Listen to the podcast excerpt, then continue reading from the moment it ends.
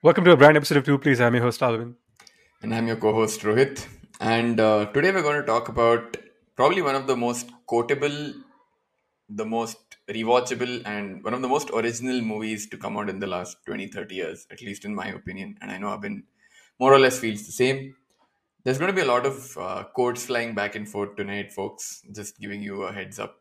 Uh, it's one of those movies where you know once you start uh, quipping lines, it's really hard to stop. So just putting that out there. The movie we're going to talk about is the 2008 uh, movie Tropic Thunder, and uh, we're going to get into it. We're going to talk about themes, memorable moments, behind the scenes stories, plotline, etc. But before we do that, let's start the show. While filming a movie, three of Hollywood's biggest stars were kidnapped. Were there some rewrites? Now they'll have to stop acting and start fighting back. Those dudes was trained soldiers. Yeah! And we trained actors. Ben Stiller, Jack Black, Robert Downey Jr. Hot damn. Tropic Thunder. Somebody close to you said, one more flop, it's over. Somebody said they were close to me? August 13th, rated R. So Tropic Thunder. Tropic Thunder, funnily enough, released 15 years ago.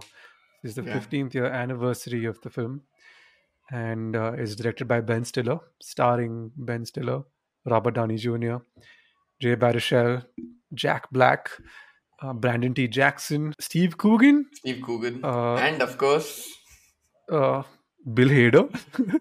yeah, sure, that's who I was referring to. Tom Cruise. Yeah, oh, that, that Yeah, and Matthew McConaughey. Like, we, I mean, there's so much more. Like, you, I think we probably forgotten somebody. Danny McBride. Danny McBride was definitely Danny McBride, this very great early Danny Nick- McBride. Nick Nick Nolte. Nolte, yeah. so so many people. This is a, a film chock a block filled with uh, with stars, and written by Ben Stiller and Justin Theroux and Ethan Cohen. Uh, now, if you know Justin Theroux from movies like uh, Mulholland Drive, he's on The Leftovers, and man. uh, was a film that came out in 2008, and it tells the story of a bunch of actors shooting a war epic in the middle of the Vietnamese jungle who unwittingly find themselves in the middle of this uh, drug racket. Yeah, pretty yeah, much. Yeah, like yeah, basically a cartel, like a Vietnamese uh, drug cartel. It's just such a brilliant premise, right? As, a, as an elevator pitch, it's just we're going to make this meta movie about actors uh, shooting, not realizing they're in a real war situation. That's it, right off the Yes. bat. I'm like, cool. I'm in. Whatever yeah it is and, and the funny thing is i you know okay actually let's i think this is the right time to get into uh, first impression so let's let's jump into that when i first watched this movie i had no idea what it was about i just Same. i saw like I, I- I saw like really muscly dudes in an action film and i assumed okay there must be a comedic element to it oh, let's say you take the buddy cop genre and you throw it into uh, this wartime kind of film is what i was expecting what i got on the other hand was extremely surprising. Now, this film's legacy has been uh, controversial to say the least. I think it is Yeah. to our generation what Blazing Saddles was to the 70s. It's a film that takes risks, toes the line multiple times, while performing a satirical take on the state of uh, modern filmmaking, especially Hollywood filmmaking. It opens with, and I think this is a, a moment for the memorable moments section. It opens with in a certain way, which really confused me. I was like, well, I don't know what I'm watching. And then I proceeded to have the most hilarious 90 minutes of my life that up until that time that, that I could I could remember. It is a movie that is very meta. It's very sharply written, and it has blends all genres of comedy very well. Primarily, like Ben Stiller is a, is a terrific writer. He manages the blend of slapstick meets satire very very well, and this film is a true testament to it. Only uh, bolstered by its acting performances. I agree. I think largely I have I had the same first impression. In fact, I think I may have watched this movie post Iron Man. I'd probably seen Iron Man 1st mm-hmm. and that was my first proper introduction to Robert Downey Jr. So you know that that image had sort of set in my mind, and then I I put this movie in, and like you said, the first three four minutes of the movie, I'm like, okay, what is happening? Is this part of the movie? Not part? Like, what am I watching? And then the movie kicks in. It takes a good five five to ten minutes for you to understand what the core premise is. But once you do, again, like you said, the most probably the most belly laughs I've had in, in like a 90 minute time, right? There Yeah. are codes where, and because I was watching this on my laptop, I could pause, rewind, and just, you know, go 10 seconds back, listen to something again, and just keep laughing. Probably the 90 minute extended to two hours purely because I was pausing and like going, like, did he just say that or did he just do that? So, unexpected joy to have uh, gone into this movie blind. Again, one of these movies, but I don't know. In this case, even if you watch the trailer, I'm sure even the trailer is a little bit misleading on purpose, right? The idea is to Yes. make you expect a certain form of movie and then uh, just hit you with something entirely different. So again, similar. I think it is because of the subversion of the movie that it. Uh, my first impression of it is very strong. It is very vivid in my Mhm. memory, and I've gone back to watching this movie so many times. Like I said, it's it's super rewatchable. Uh, it's one of those movies where even if you watch the same joke for the 10th, 20th, 30th time, it still lands, it still makes you laugh. You know, it doesn't feel stale. It has its fair share of controversies, which we'll get into. But Mhm. again, I feel comedy should get a bit of leeway, right? This, this is the medium through which society pushes its boundaries. Uh, if not for if, if it's not allowed to do that, then then how do we bring taboo discussions to light?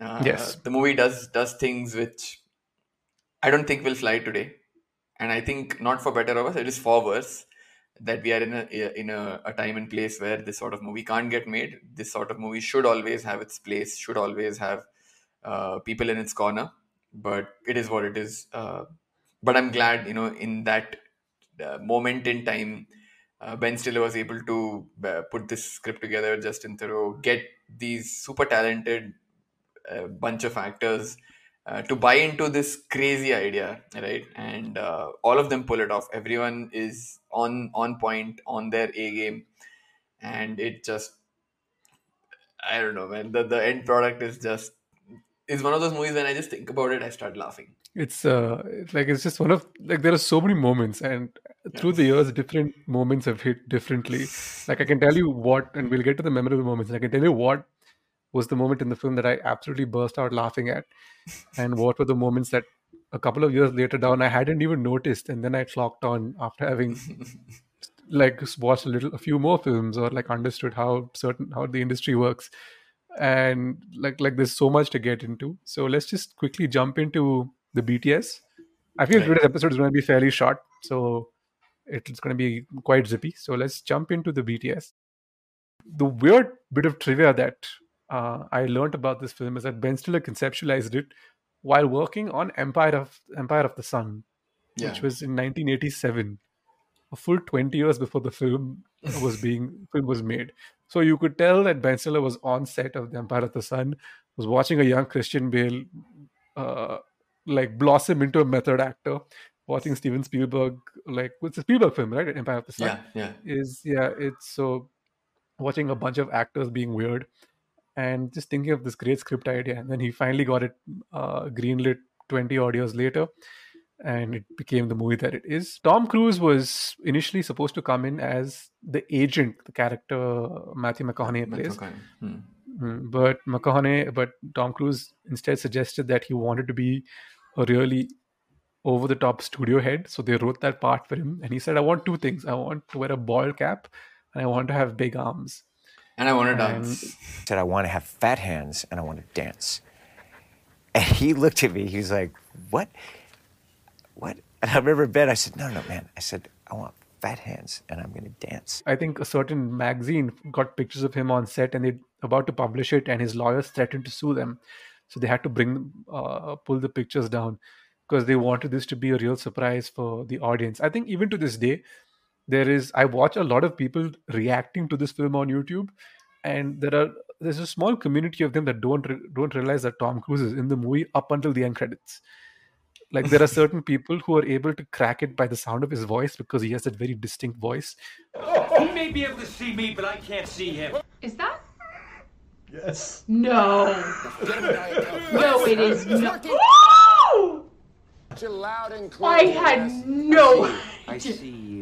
This film is super meta. I think there are a bunch of films it references, primarily the big one being Apocalypse Now And, Uh, and which Platoon. is- and Platoon. and Platoon, and Which is the even Deer thing. Hunter. Um, and Deer Hunter. The other thing about uh, what inspired Ben Stiller, the one other thing I had read was he was hanging around with a lot of the folks who were in Platoon, and they were Mhm. talking about how they had to do a boot camp before shooting to get into uh, the psyche of their characters, and they were talking about how it really felt like they were there, they were in the war, and Ben Stiller was sitting there listening to them, going, "What nonsense, guys! We're all actors at the end of the day. Let's not act like we're soldiers, and let's not uh, big ourselves up."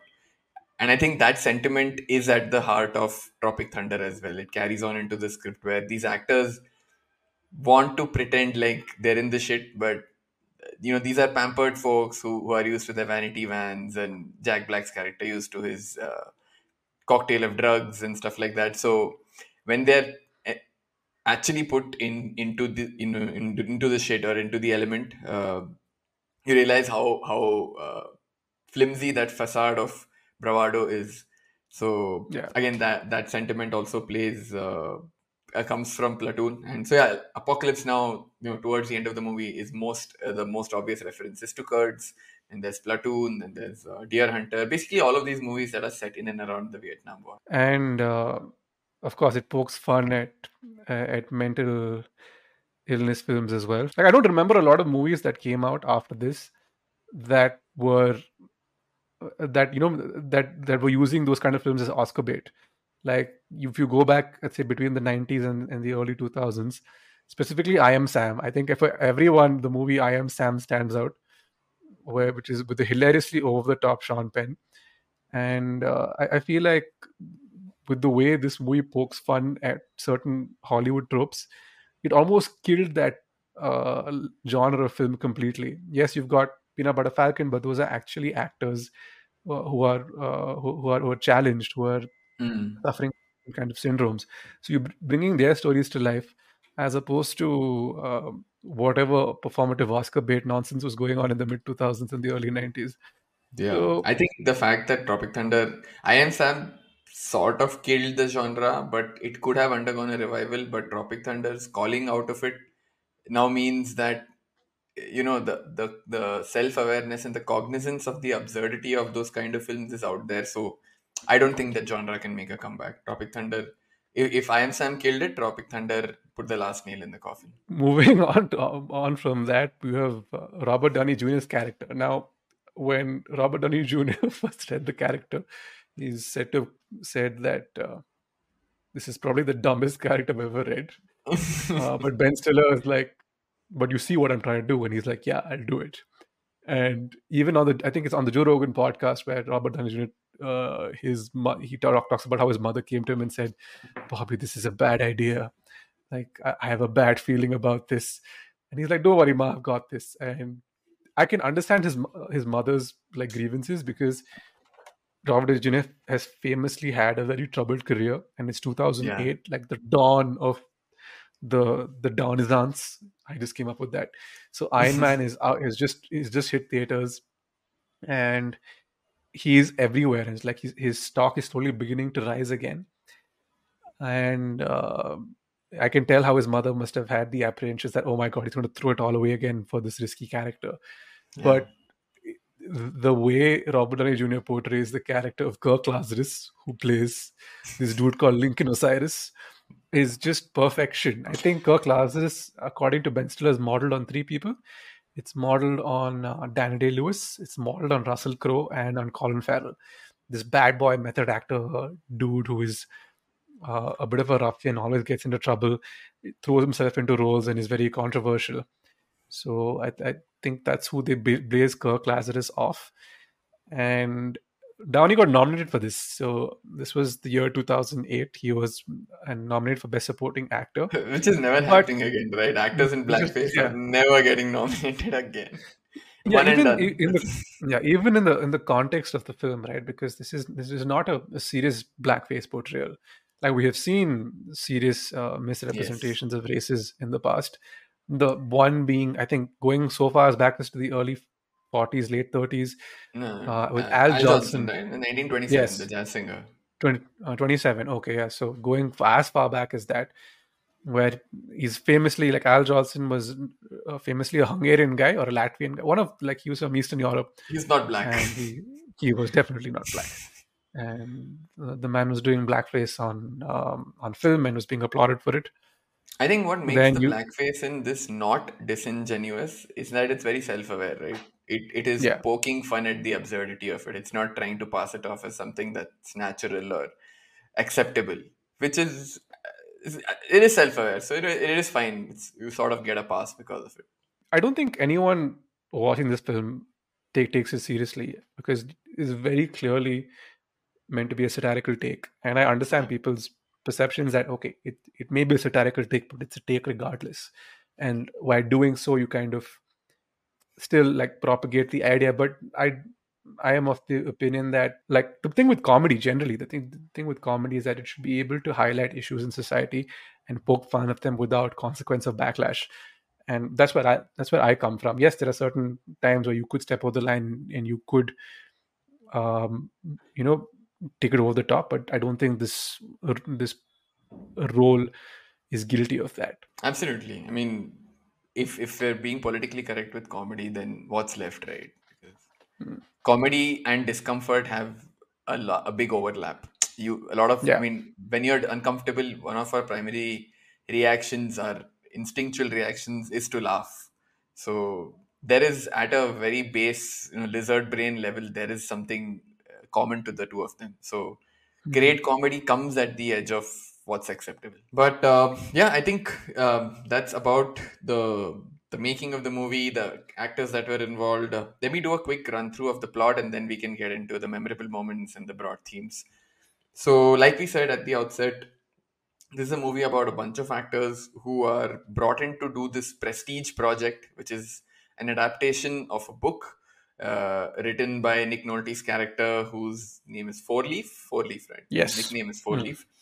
Who his character claims to be uh, to have been a Vietnam War vet, and he's written his autobiography, which is getting adapted into this big tentpole Hollywood project. Got a bunch of big stars and uh, the movie also sets context right off the bat with showing fake trailers of the uh, of the movies these actors have been in. So in in Ben Stiller, you have this prototypical action movie star, you know, in the mold of a Stallone or an Arnold. In Kirk Lazarus, like you mentioned, you have this super involved, uh, I- I- rather I would say annoyingly involved method actor in the mold of if you were to take a Daniel Day Lewis to its logical extreme. Then you have Jack Black, who is essentially playing, I would say, a mix of late Eddie Murphy and Mike Myers. You know, very l- lowbrow physical comedy uh, sort of star. Jay Baruchel is this nobody who is sort of getting his first break. Brandon T. Jackson plays uh, Alpa Chino, uh, Hmm. who is this who is probably like a proto Justin Timberlake, I would say, this musical star who's transitioning to movies. And Ice know, Cube is what I was thinking. Ice Cube is a better example. Hmm. So yeah, because Timberlake some has uh, some semblance of talent in front of the camera. Ice Cube, you're just like, what is he doing in movies, right? So Alpa Chino is a good uh, example of that. So it sets the context, and you have these disparate bunch of characters who are in in the jungles of Vietnam to shoot a movie, and uh, you know initially it's like they're all too self-involved things aren't moving. So nick nolte's character tells the director played by uh, an amazing steve coogan that you need to put them in the real shit uh, get into the field with them capture the raw emotion. And uh, in the pursuit of doing that unbeknownst to the actors they stumble upon uh, like Abhin mentioned uh, the golden triangle territory which is held by uh, one of these gangs called flaming dragon. And the rest of the movie is just these guys trying to play out the script which they continue to believe for a disturbing amount of time uh, you know that they're still being shot and they're still performing. So there's a lot of performative uh, behavior from them which to the people of flaming dragon who are uh, who, who probably feel these guys are intruders and they're like what the fuck is happening right? Over time obviously they realize there's something more afoot and uh, then they kind of get more directly entangled with with Flaming Dragon, and that has repercussions with the studio as well, which is where Tom Cruise and Matthew McConaughey get involved. Things happen. Uh, ben Stiller's character, who, despite being an action star, in his heart of hearts, want to wants to have some more dramatic heft to uh, wants to add that to his repertoire finds an unlikely audience in in members of flaming dragon and then he needs to be rescued which plays out and the movie ends with this ridiculous uh, pivot that they do uh, you know making a movie out of this bizarre experience that they've had and surprisingly somehow there's a happy ending to it. So while i've described the plot i i you really can't you know a description can't do it justice because the the the devil is in the details in this movie right? The humor is in in the screenplay a lot more so than the script. Yeah. Uh, I feel like if you now is I think we've kind of spoken about the film in, in a fairly non-spoilerish context. I think this. I mean, if you want to go in blind, it's, I'm sorry, it's too late. So if you haven't watched the film, uh, I highly recommend that you do and come back. This episode will be there for you because now we're about to delve into like full-blown spoiler territory. Because how can we not? Like this film is going like this is this is the chunk of the meat and bones. Uh, I honestly don't know how we're doing yeah. memorable moments because it, Yeah, for me the memorable gonna be the the entire film. So that was literally the the the, the message I got got from Rohit. I said I said Tropic Thunder. He said cool. Then he sent me like a list of themes, and then he sent me memorable moments. The entire film. So it was just. Uh, I was like, yeah, I can't even argue with that. But to to our best, we will try and condense it as We much as possible. So anyway, here's your warning. It's about to go into memorable moments. Here we go. All right, memorable moment number one: the opening the part of trailers. this film. The trailer. I mean, you you can't talk about Tropic Thunder and not talk about the three trailers that play because I I watched this at home. I don't think we we had a theatrical release for it, and if we did, Yeah. there wasn't enough buzz around it, especially in Indian cinemas at the time. You were, I think, Yeah. both in high school, uh, 2008, yeah, definitely in high school. Yeah. So we definitely watched it on, on DVDs or VCDs, whatever. Oh my God, VCDs! Look how we're dating ourselves. so uh, at the time, so. Um, the three trailers it opens up with the first being Scorcher Six, which is this this Terminator like fra- like franchise. I would say more Rambo, no? An Yeah, I definitely- installments, Yeah, guy wearing ca- exactly. camo, you know, bare arms. Yeah, and then it like it's set in like this post. It's set in this post apocalyptic uh, world where like it's just the heat is everywhere. But then Scorcher Six flips the tropes and it's icy The and wintry. yeah, and it And cuts to the typical uh, trailer voice in a world. Yeah. It's like Scorcher Six. Here we are Yeah. again. Again. what is happening? And he did it six more times. Times. and then it cuts to Ben Stiller as as Doug Speedman obviously has to quip. So he says, Who let the fridge open? and then you have So I'm already confused. I'm like, huh? And then you have the clumps, which is like this take on Nutty Professor, is what I would assume. Uh, I starring thought Jeff Portnoy. Like Obi's No, yeah, no, Norbit. Norbit, yeah, meets meets uh, Nutty Professor is what I thought. Yeah. And again, very lowbrow fart humor, um, like you're the low, lowest hanging fruit possible, starring a dude Yeah. named Jeff Portnoy. At this point, I've kind of clocked, and I'm like, okay, fine. So this is clearly like a meta take, and I love it. yeah. But whatever, the Jeff Portnoy trailer is, you're not laughing at it as much as you do in the following trailer. Yeah.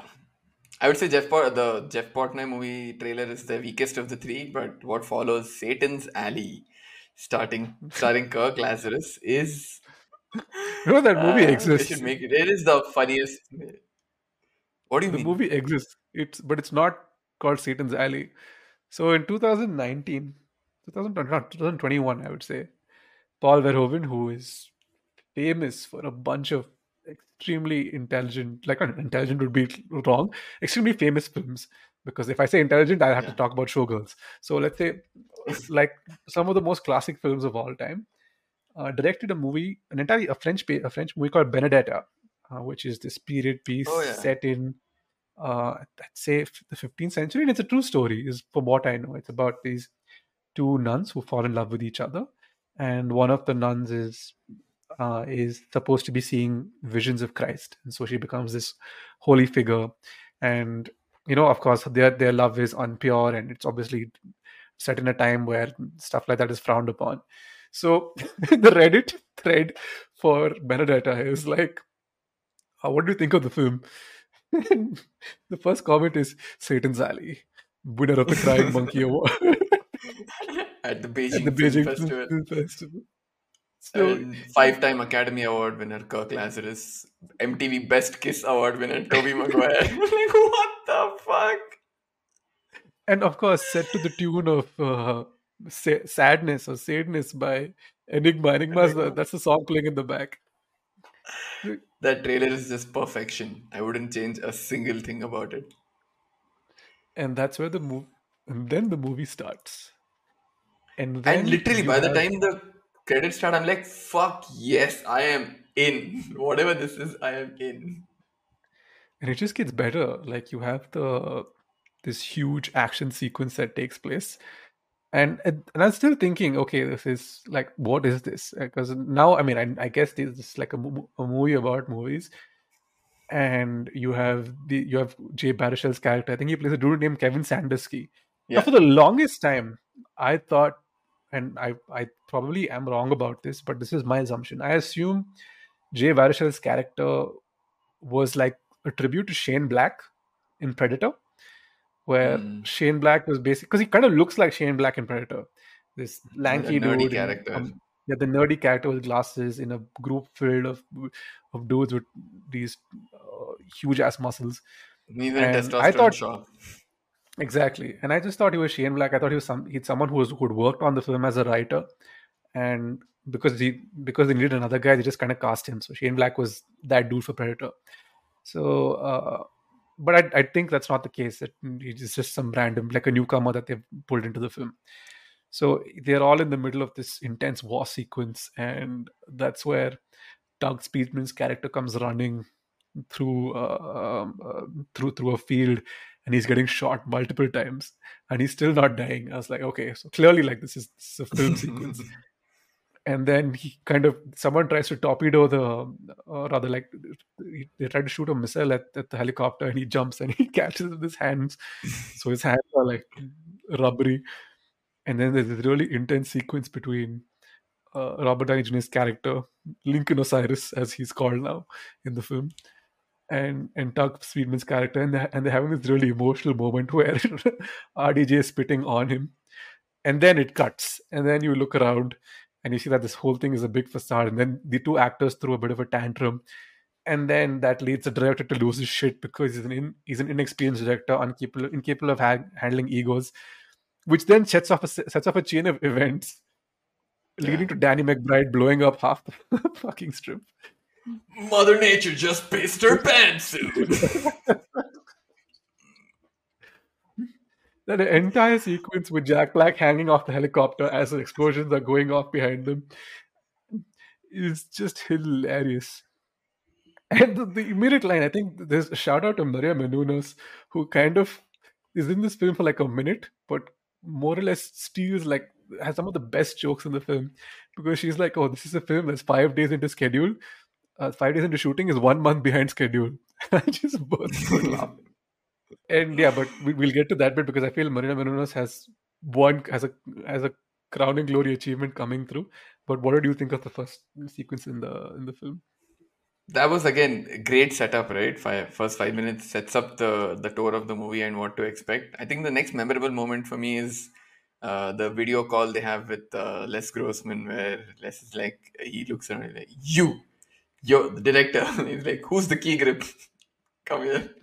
so he's looking for the guy who has the strongest hands. Strongest hand. Yeah. Punch him in the face really hard. And then he he tears Steve Coogan a new one. He's like, I'm gonna have my hand so up your ass, so so up so up your behind that every time you have a thought, it's gotta tiptoe past my wedding ring. I'm like, who wrote this? And who thought? And and if anyone had this on like a bingo card, that Tom Cruise would say a line like that, like I mean, props to you because you would never ever in your life expect Tom Cruise to be this dude. Yeah. It is just uh, insane. but yeah, I think we just we skipped over the the Maria Menounos bit because she's talking about this on I think Access Hollywood or something, and they're talking about Doug Speedman's career. Now, Oh yeah. so like Doug Speedman really needs this because I think the year prior he he, he swung for the fences and uh, did a movie called Simple Jack. And now Simple Jack has been on the pod a few. I think it's on the There Would Be Blood episode, if I'm not mistaken. Let's get this out of the way. but anyway, so it's this super over the top, like Oscar bait uh, film uh, on, on autism. and uh, he has this stutter where, where, he kind of stutters over his M's.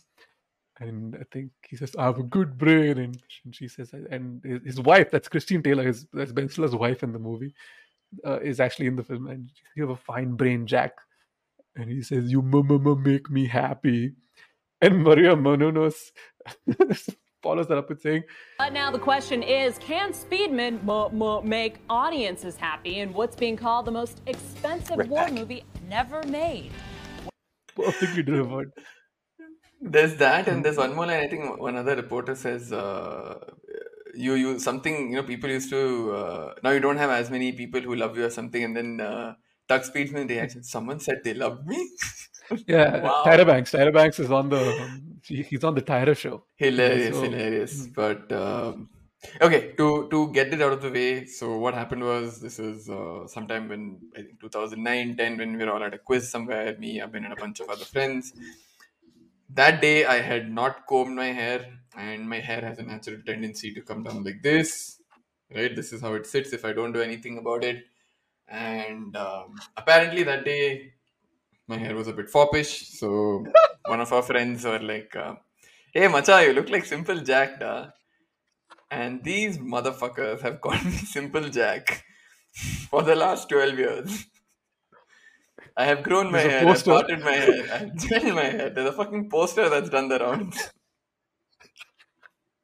I need to find this poster because I don't know who made it. It was me. Bastard.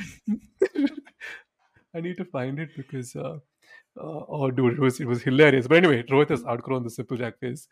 It was he had the hairline Done. and it was I'm, I'm shredded now. I'm not, but still.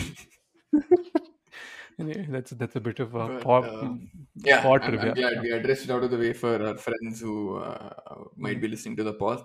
There, I've Mm. addressed it. Let's move on.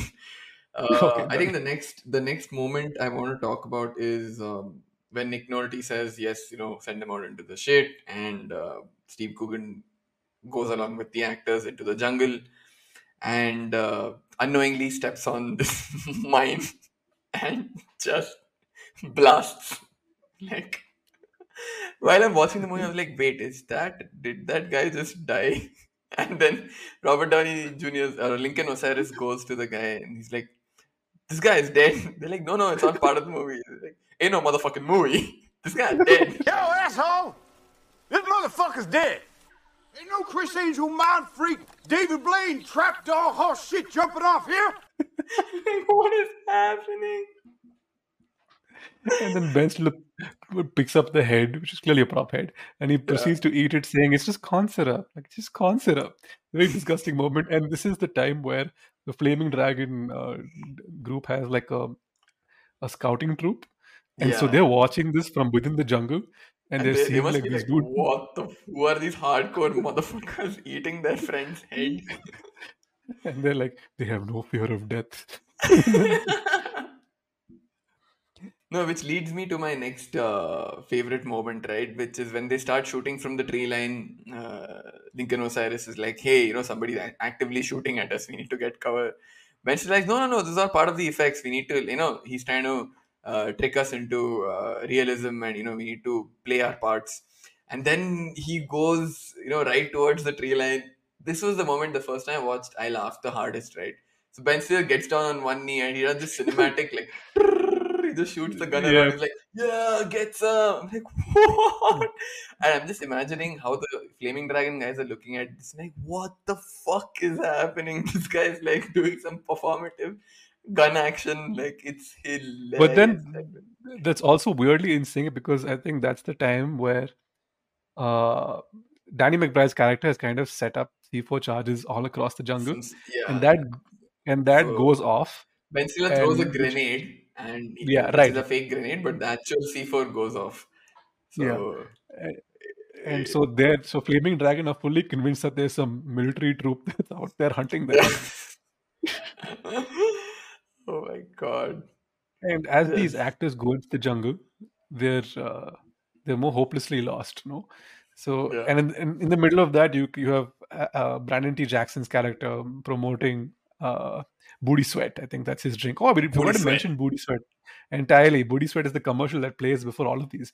Yeah, so Correct. Booty Sweat and uh, some some nuts. What Buster Nut? Yeah, Buster, Buster Nut Nut. and Booty Sweat. Yeah.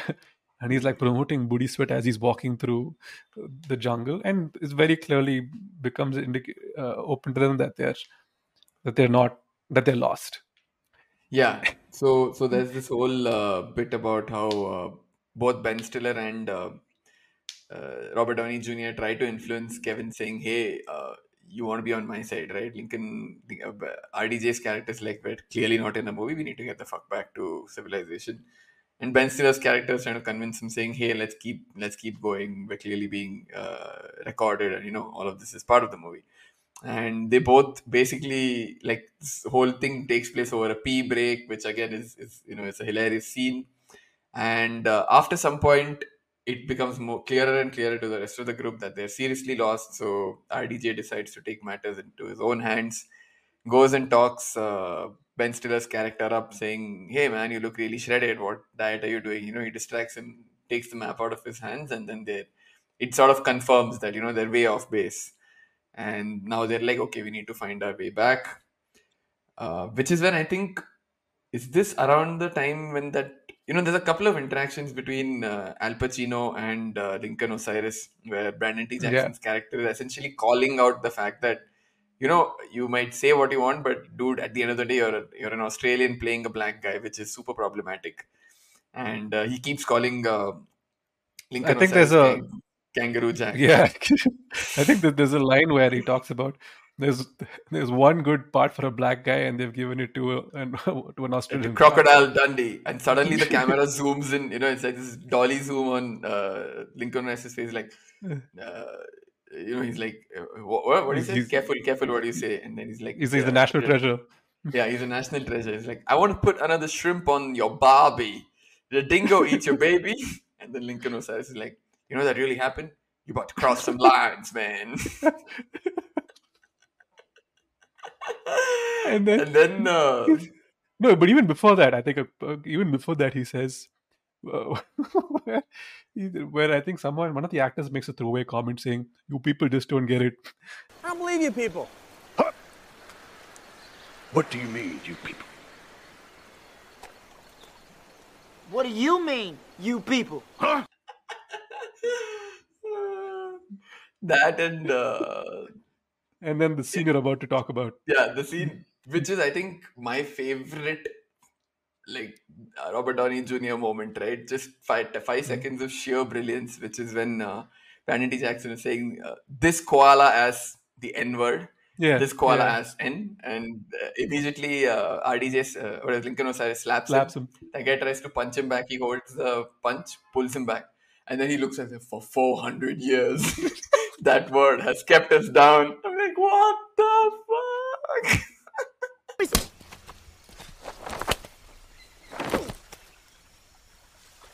For 400 years, that word has kept us down.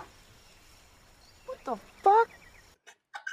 And I, when I saw this the first time, I started clapping. I was like, "Oh, dude, you have such a Hollywood thing, right? You have these guys who pretend to be who they're really not, and you have taken it to the max extreme, and it and delivered a moment so perfect every single time I watch it. And I watched that scene a mul- an insane amount of times. Every time I watch it, I start laughing. Yeah. It's so well done. Uh, and there's there's one more uh, jibe that uh, uh, Lincoln Osiris throws at Alpa Chino, which is later on in the film when. Uh, so throughout the course of the shooting, Jack Black has got a, a, a you know a batch of cocaine with him because he's an addict. Mhm.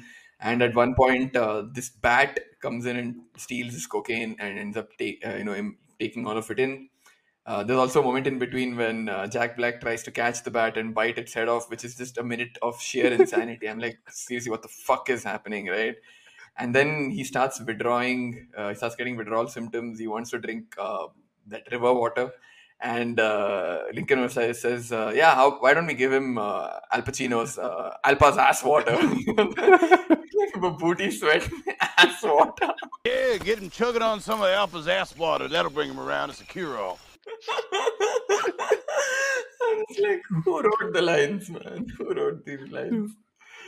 Around that scene, again, the the other hilarious gag in the movie later on is uh, Jack Black's withdrawal symptoms, right? So he starts going uh, more and more off the rails. So they tie him to a tree. And he's like, hey, Kevin, give me those drugs. Uh, you have some drugs. He's like, no, your mother was a cantankerous whore. hey, yeah, you remember a minute ago when I said your mother was a cantankerous whore? I'm sorry, man. I didn't mean that. and then he's like, uh, you give me some drugs, man. I'll suck your dick. I'll work. What is it? I'll work No, yeah, but this this I'll- this happens after. and I'll drink the gravy. a- like I remember this scene because the scene happens right after Brandon T. They ask him if there's somebody waiting back for him, Oh yeah. and he's like, and he's like, oh, oh, dude, yeah. He's like, yeah, who? His name's Lance. And they're like, Lance. It's like, no, I, I said Nance. I didn't say Lance. You definitely said Lance. And he's like, no, don't worry about it. Like, it's fine. You, it's okay for all of us to be gay. One of the first few films in the in the, in the 2000s that didn't poke fun at people for being gay. It Yeah. was like, okay, we accept it. And then, of course, the, the joke about how Jack Black's character is like, dude, like, I'll, I'll suck your dick. I I forget the ex- exact line, but he said, I'll walk the shaft, I'll, I'll crank to this thing, uh, and I'll drink the gravy. just hilarious. and in the middle of that, uh, all of part where this, he talks about uh, Lance and Nance, there's ama- uh, another amazing RDJ line. He's like, uh, were you thinking about Lance, uh, or were you thinking about Nance when you had your, uh, what is that? Uh, your uh, nuts on his forehead or something. I forget the exact line, but even that line, there's some amazing throwaway lines in the movie which they don't even draw attention to it, but on repeated viewings, you're just like, fuck, they actually, like, I, I missed this line. There's there's so much. Like, I feel like we before all of this even happens, there's that moment where uh, where Ben Stiller's character stumbles upon a panda. He kills a panda. he calls Matthew McConaughey, uh, Rick, I've killed the thing I love most. What? A whore? That's fine. We can figure. No, I've killed a panda. Amanda? Man, why are you telling me her name? It's fine. She's probably dead already. oh, man. and then he stumbles on then he gets ca- captured by the flaming dragon group and who's led by like this this 13 year old boy called tran and Yeah. who starts whipping him still he still thinks he's he's acting and uh, it as he's whipping him ben stiller's uh, simple jack stutter comes to the fray Yeah. it turns out that these guys don't get a lot of movies and the only movie they've seen and they've really loved is simple jack in a long time because i and so it turns out and he's like okay so you need to and then they did decide to make ben stiller perform simple jack for the for the camp uh, Hey, we also forgot about what- the interaction between uh, Lincoln Osiris and uh, Tugg Speedman when they're walking and talking about Simple Jack. oh Jack. right yeah And uh, Lincoln Osiris- Osiris is like, uh, you really got into the character, didn't you? And then uh, Doug Speedman is like, There were times when I was doing Jack that I actually felt retarded, like really retarded. you know, like, and then uh, Lincoln is like, yeah, like an idiot, an absolute moron, stupid. And then uh, Doug Speedman is like, yeah, while I was shooting the mo- f- scene. He's like, yeah, yeah, sure, sure. and then he gives him the whole spiel about you shouldn't have gone uh, uh, too retarded. He gives examples like um, Forrest Gump. Sure, he had a mental deficiency, but you know he won at ping pong. He did. He opened a business. Blah blah blah. Uh, uh, what is that? Mentally, this thing sure, but not retarded. What is the other example he gave? Rain Man. Uh, sure, he had uh, a mental issue, but he could count cards. He was great at maths. He is not retarded. I am Sam. That's where they actually call I am Sam out specifically as you know, a very egregious example of uh, a bad trope uh, in this space. And then that entire scene is just it's it it is hilarious, but it's also a very intelligent meta commentary. That scene Yes. has a lot of depth to it beyond just the humor. Because I, think even he talks about it, right? He talks about how he spent and spent time with, um, with specially challenged children, with people to get into the character of the role, and then they talk about how almost refers to the part of where actors can tend, tend can tend to go overboard with, um, with performances like this, uh, and this is a throwback to one of our previous episodes where Jared Leto played, uh, uh, played a blind dude in Blade Runner, and he had to be led around set because he had he was wearing like opaque contact lenses, which Rohit famously hates. Yeah, I mean, uh, see, I, I I shit on Jared Leto a lot, justifiably so in my in my mind. Uh, that said, one of his performances is in my top performances of all time, which is uh, his performance in Dallas Buyers Club. So if we ever do an episode on Dallas Buyers Club, you'll hear me sing praises of Jared Leto in that. But apart from that, he's a massive dickhead. Having answered that bit, um, so yeah, there's also another throwaway line about uh, excessive immersion, which just came to me. There's I don't know at what point uh, Robert Downey Jr. says this, but he's like, uh, I remember when I played. Uh, I think it's in this exchange only. When he said, I remember when I played Neil Armstrong in Moonshot. Uh, after Mm. the shooting was done, they found me in an alley in Burbank trying to re-enter the Earth's atmosphere in a garbage box. Like, what? This is the the sequence where they're trying to retrieve. Uh, Oh, that's towards the end, right? Where, where towards the the end, yeah, yeah. yeah, no, where they find him in, uh, they, they find him inside, and he's he's, he's got Stockholm syndrome. Yeah, yeah. There's that, and we haven't even addressed uh, the the Tom Cruise scenes, right? We've only spoken about the first one. I think the Yes. part, I, and again, this for me is probably the funniest scene of the movie. Uh, is when uh, Flaming Dragon calls uh, to negotiate. Uh, he call, yeah, when uh, they call Rick, uh, and then Rick is still thinking it's a, it's about a TiVo discussion, and he's in, he's in Les Grossman's office. And Les Grossman like, uh, who is this? And this is the third time uh, that that Flaming Dragon dude is asked about it. So he's like, we are Flaming Dragon. And then Tom Cruise is like, Flaming Dragon? Okay. First off, take a step back and literally fuck your own face. they show a cut to the guy. He's like, what? I don't know what sort of pan Pacific play you got going here, but Asia Jack is my territory. So you want to make sure that I don't come down on your ass, because otherwise you got to go to the UN and get a binding resolution. Because I'm going to go full scorched earth on your ass, motherfucker. I will. I'll rain an ungodly fucking firestorm upon you. I will fuck you up. then he cuts the call. Find out who that was. Like, what? And it cuts to the flaming dragon guy just staring at his phone.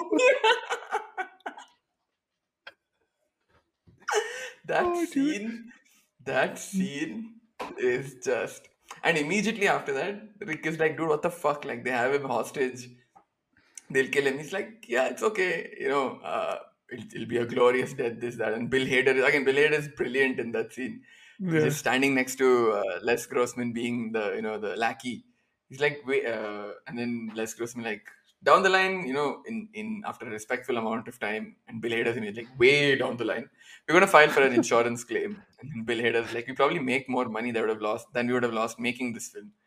And then he says, uh, Rick, you know what's in it for you? Uh, a few million dollars and a G5 jet. Play, yeah? play, yeah? Big dick play, yeah? And then Bill Hader's like, swinging at the knees. and then they start playing low, apple bottom jeans, boots with the fur. They're both dancing, and Rick is just like, you, you want me to betray my friend for a G5? A G5 jet? And then they cut the scene there. You don't know what's going to happen and whether he says yes or no. Oof, I mean, I had that, that five to seven minutes, I have laughed so hard. I think I've grown like a six pack just laughing in that scene. It's just, oh. It's uh, it, it's the first film the the moment like the one moment in, in the film that i have laughed at every single time i've watched the movie. The first time i watched it i have la- i laughed so much i started crying. Because one it's so out of the blue because you're just like oh it's a negotiating call and you expect it to be tense. The way they flip it with especially with how tom cruise plays it you just don't expect it. I was i had tears in my eyes and it's it's still like I, I don't it's not the funniest moment in the movie for me right now i'd probably say the the 400 years moment is hands down the funniest moment in the film, or probably one of the funniest moments of all time, because it's so well written and so Yeah. well executed. For 400 years. you- This character's done. and, and the, the shot, reverse shot with, with that and Brandon T. Jackson going, What? Yeah, like, what the fuck? it is too funny. But yeah, I mean, I think then- the first time when I watched it, the impact this scene has was, had was probably unmatched, which is why it's like very vivid in my memory. Like I almost remember his monologue word for word. And I use that opening, you know, whenever I some, have a disagreement with somebody in jest, I, I, I've used this oftentimes, right? Like, hey, dude, if that's how you feel, first off, take a step back and literally fuck your own face. oh, man. It is. Uh, What, what else? What else? And I think that then we move to oh yeah, the other moment I want to talk about is uh, when they mount a rescue operation to get uh, extract Tugg Speedman and uh, now there are three levels to Robert Downey Jr. He's playing Kirk Lazarus, playing Lincoln Osiris, who's now dressed as a Vietnamese rice farmer. At, at this point, your brain is on the verge of being frayed, right? Like Mhm. what the fuck is happening? And then um, they start the the flaming dragon guys start questioning him and you know his story starts to fall apart and the tran guy is like where is your farm my farm here's my farm i'm a lead No, no, I think- motherfucker." I, I think what he kind of slips up. He's obviously speaking broken Mandarin at that point, and uh, yeah, yeah. he initially says rice field, and he says I'm going to go back to my poppy field. Then he's like, "What field?" He's like, "My," and that's when they catch on. And then the, "What do you farm again?" And then he says, "I'm a lead farmer."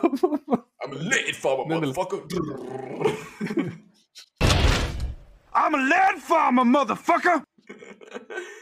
oh man there's that and, And then, is- then there's the whole apocalypse now sequence Not even that. There's even before. Yeah, the apocalypse. No, that's Deer Hunter. No, is the the gun where he's trying to convince him to leave.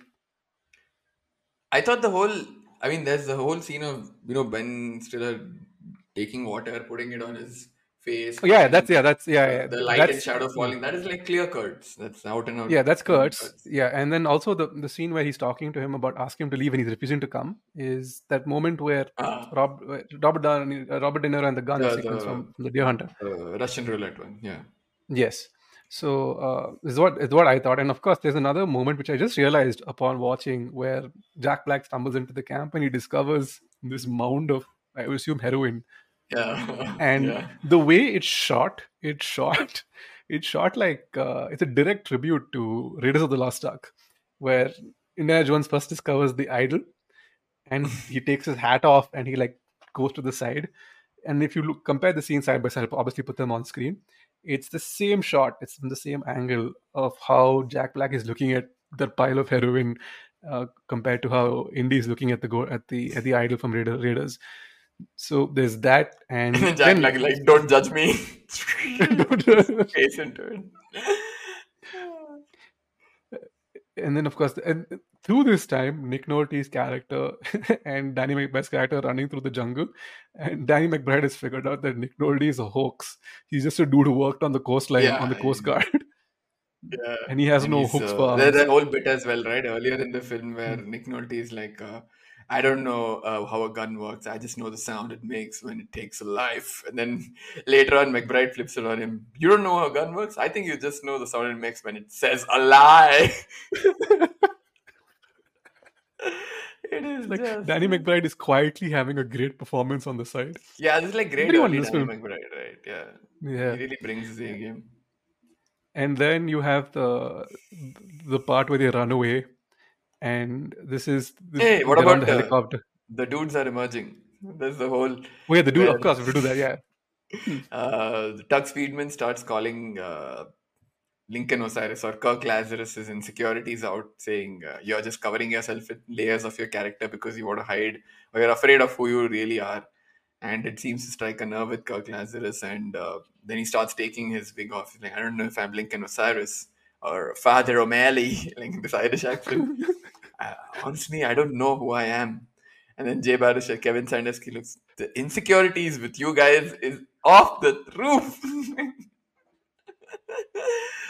and then something Jack Black says, So what are we going to do now, Kevin? He's like, fuck it, we'll deal with it later. Just bring him. And then they run, And- yeah, and then there's and then they run, uh, There's a whole platoon Yeah. again. They're about to escape. then the Throws the child off. Yeah. on the bridge. He kicks him off the bridge or oh, throws him something. Yeah, the child is hugging his leg. He just picks him like yeets the child. Like, Fuck off! I need to run. And then they, Oh they shoot the, the ob- like in direct reference to the first part of the film. They, they shoot the the chopper, and through the jungle, Matthew McConaughey's Rick comes through and throws a fucking TiVo box at the At the at the missile. missile. Yeah, and it explodes. It's like okay, the TV joke finally came a full circle. It is. Oh man, I have. I feel like that's basically the entire film. Like like you, you were true to your word. We discussed the entire film. Pretty much. Very little left. Okay, so Sure, we're missing some Yeah. parts. Sort of obviously the outro with Tom Cruise just dancing on screen to low, which is a great yeah. way to end a film. And uh, this movie is legend. it's. I think uh, now that we've pretty much covered the entire film in memorable moments, let's quickly go over the themes. I don't, I don't think this movie is like super heavy on themes, a lot of which we already no, covered. not at all. But we should do that. And I don't think I want to do the if X does Y Yeah, neither do I. because this movie is an untouchable. So let's Yeah. leave it as is.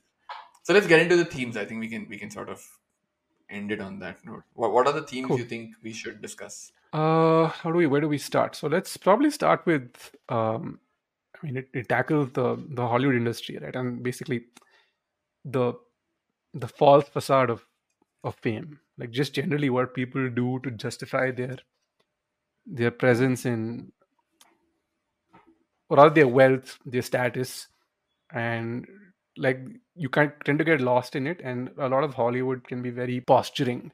So this movie takes uh, a lot of pokes at at that part. It also calls And, out the uh, privilege that actors have, right? Actors don't Yes. usually want to draw attention to the fact that, cool, your struggles and all apart. Now that you've made it, you're living a very privileged life. They want to make it look like they're, you know, slumming it out or whatever. This movie, like, hey, fuck off, like you guys are actors. Let's let's call a spade a spade. So it really put shines light on on that hypocrisy in the industry. Then uh, I'd say even stereotypes. Of course, we've spoken about this, and I think Hollywood has a history of of this, of stereotyping certain characters. Like Alpa Chino's characters are written like like Tyrese Gibson's characters in, in Transformers, where he's got Yeah. one line summarizing the scene for the for the rest of the audience, and it's always the black guy who does it. Which Yeah, it's that sassy black Yeah. guy who, you know, quippy Yeah. guy who just has one liners, which are, some, you know, those Then- audience hooters kind of lines. There's no depth to those characters, which are exactly which is quite yeah, which is, to do which is with a terrible. Pacino's character. Yeah. Mm. And uh, you have, of course, the Lincoln Osiris character where uh, we've spoken about the blackface. I think it's other examples include um, Mickey Rooney in Breakfast at Tiffany's. Oh, that is Unbelievable. probably the worst example of it. Yeah. Mrs. Goraiti, uh, which is just, uh, he plays a Japanese guy. And Yeah. I, I still can't believe, I think that's one of the few things about Breakfast at Tiffany's that really pisses me off. But I guess it was just a sign of the times, really. I guess. so a, a long-standing Hollywood issue where they cast actors um, who are who are supposed to portray a character of a different ethnicity while overlooking actors who could play that role in uh, and are from the same ethnicity. This movie came out in 2009. One of my favorite movies came out in 2010 and is guilty of that, which I will keep bringing up. That is The Social Network. And I don't know how Max Minghella looks Indian. The man does not look any. He doesn't look closest to any Indian I know. Uh, him playing Divya Narendra is still a joke. Um, I think a lot of uh, war movie tropes, like Yeah. you have exaggerated, like All, Oliver Stone must have been like laughing uncomfortably throughout the movie. Like, is, Uh. am I am I the butt of the joke here? He's, he's like uh, Captain America in Avengers. I got that reference. So it's Yeah. possibly what, Yeah. what he must have been like. Uh, and anything else? I feel I think I, I, I want to spend a quick minute on uh, the brilliance of casting Robert Downey Jr. in this role, right? Because up until this Hmm. point, uh, by and large, he was known as this. A, he was known as a method actor to a degree himself, although he, although he doesn't uh, like to call himself a method actor. He, he's known for his immersion in his roles, and uh, so there was a degree of metaness there itself to get him to play Kirk Hmm. Lazarus. also up until this point in his career, you know, let putting the his uh, addiction and legal issues aside, he was known as a serious actor. Right, comes from a pedigree. His dad was a director and actor himself. Uh, his early roles were like stuff like uh, Less Than Zero, Chaplin. He was nominated for Chaplin, if I'm if I'm remembering it Yes, correctly. 92. Hmm.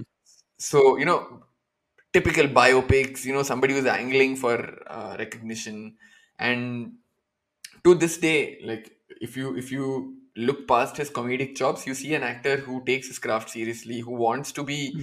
Sure, he's probably the most co- biggest commercial actor of the last decade, but deep down, you know, he still uh, is a serious. You know, he takes his craft seriously. He wants to be appreciated for that as well. So that's the persona he had built up until that point, right? And uh, okay, for us, maybe we had seen it after Iron Man, but for global audiences, with the possible exception of maybe Kiss Kiss Bang Bang, where you do see his funnier side, people weren't really privy to that. And uh, Yeah. the his in fact his previous movie before this was Zodiac, which is like a, a Yeah. you know a, a mind fuck and a half. So that's the baggage that, or that's the impression that Robert Downey Jr. is carrying coming into this film. And given, like we said, the trailers were misleading, people didn't know what it was about. What a what a bait and switch, right? To get a Robert Downey Jr. Probably like people are like, okay, cool. There's some, and the, maybe if the only thing you know about the movie is that RDJ is in blackface, you're probably like, okay, Mhm. they are taking some huge risk here. This is a serious Yeah. actor who's doing, a, who's making a huge mistake. And then when you watch the movie, you're like, this was way more genius than anyone could have anticipated, right? And sure, yeah. for the Oscar knob on the back of it, it was just like cool. This, you know, RDJ I think. I think what this what the film did, and this is again a BTS thing, where when they tested it for black critics, because they wanted to make sure that before the film even went out, that they were Mm. uh, doing the right thing. And I, I don't know why Ben Stiller has. There have been the internet's kind of forced him to apologize for parts of it. I don't think he should apologize for any of it because what he did was um, a sharp take on uh, on a real issue that that plagued the industry for several years, and I've spoken about why and where as well. So uh, I I think for, for the mo- majority, it remains one of Robert Downey Jr.'s best performances. Yes, he will for the for better or worse be always remembered as Tony Stark because he really became that character in the 2010s. Um, like I was in the movie, I was in a movie theater for Endgame, and there were people sobbing into their chairs. It was pure hysteria. So, and and to elicit that reaction, it's um, like you must truly ascend to a different strata of fame. But you take that out, take take the Tony Stark character out. He's terrific in Oppenheimer um, as as Strauss, as Lieutenant Strauss, and in Kiss Kiss Bang Bang is one of my favorite films. So I'm a big Shane Black movie fan. Uh, I would have loved to see him in, even though I love the Nice Guys, it'd be very interesting to see how he would have done in one of those as maybe in Russell Crowe's character. Even though it that is another great film. If you haven't checked out, I must highly recommend that you do. Um, but yeah, I'm just like I'm rambling now. I think this is possibly one of RDJ's best performances, um, and Yeah, in fact, in my opinion, will stand the test of time. take. Yeah. Mhm. It is RDJ's best performance. I think the hotter take I have is this is Tom Cruise's best performance. You know, Tom Cruise is a superstar. He has billions of dollars business that his movies have done.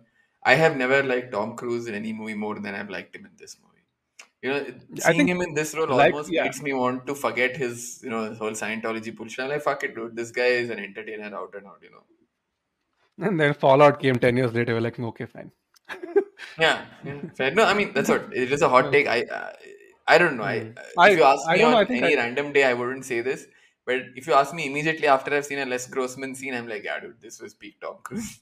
Fair, fair enough. I mean, I, I still think Tom Cruise's best performance is is Magnolia. Right now, it's Magnolia. Maybe because I'm on a PTA PTA uh, kick.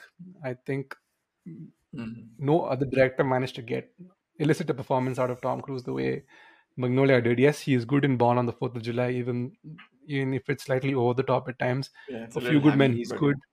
Yeah, I think even the firm. I mean, he's, he's in a bit. He's a good actor, uh, but I think in terms of a comedic turn, this is up there with the best. This is something else. But um, I don't know what else. What else did I want to talk about? I think broadly we we've covered all of it. To address the other controversy, I just wanted to I want to ask you. Uh, I know the fact that they used the word retard in the film became controversial, and the whole idea of you know poking fun at the expense of uh, mentally challenged people. But if I'm not mistaken, obviously you know the terminology for uh, mentally challenged people has been evolving. I'm not sure in Yes. 2008 whether retard was an acceptable term or not. If it was, then I feel the error is a lot less egregious. You know, we've we've gone. It's it's been a whole. And Not to sound insensitive, but there's been a whole merry-go-round of terms, right? There's been you've gone from mentally handicapped to retarded to mentally challenged to differently able to specially able. At this point, honestly, I don't know what the right No, I mean de- definitely. I think see, uh, the way the word was thrown around in the in the early late, late mid to like late two thousands was like everywhere, right? I mean, and we grew up in Indian schools; it was quite commonplace, and I don't think any one of us really sat down and listened to it. But now, I think with the way the words have evolved, it's very much the one thing. Given how the, given how terminology is involved, I think it's the one thing that you could probably accuse this movie of holding back. Not because it's a, and it's just a thing. Uh, it's just a, an issue with it being um, a time sensitive thing, right? Because at the time it was widely accepted to say it without consequence. Now I feel like even while you were like having conversations I guess, about but it, you know, I mean, word, words only have the weightage that you collectively decide to give them, right? I mean, yeah, you're correct, you do. Hmm, but I guess it's like I, I believe most public platforms shun the use of it. Uh, Hmm. Especially, I know YouTube has an, an has an issue with it. So Hmm. um, yeah, I, I guess it's just one of those things that have just aged out. Is it's like it's one of the few things we've left behind. So I, I guess it is what it is. You know, it makes signing your mails off very hard. I've I've had a couple of typos where I've ended up writing "warm retards" Rohit Rao instead of because T and G are right next to each other.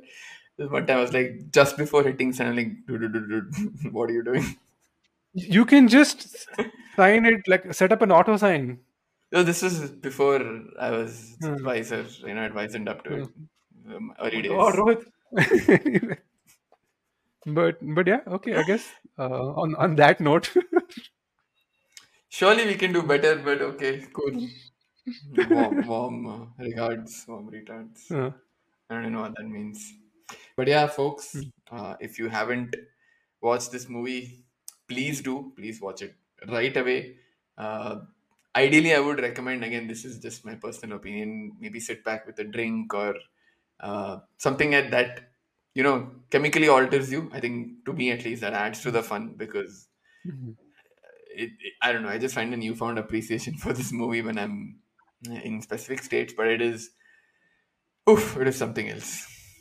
yeah, it's a it's it's probably one of the best comedies to come out of Hollywood in the last couple of years, and hopefully we're still talking about it uh, in good stead uh, for Yeah. your years to come.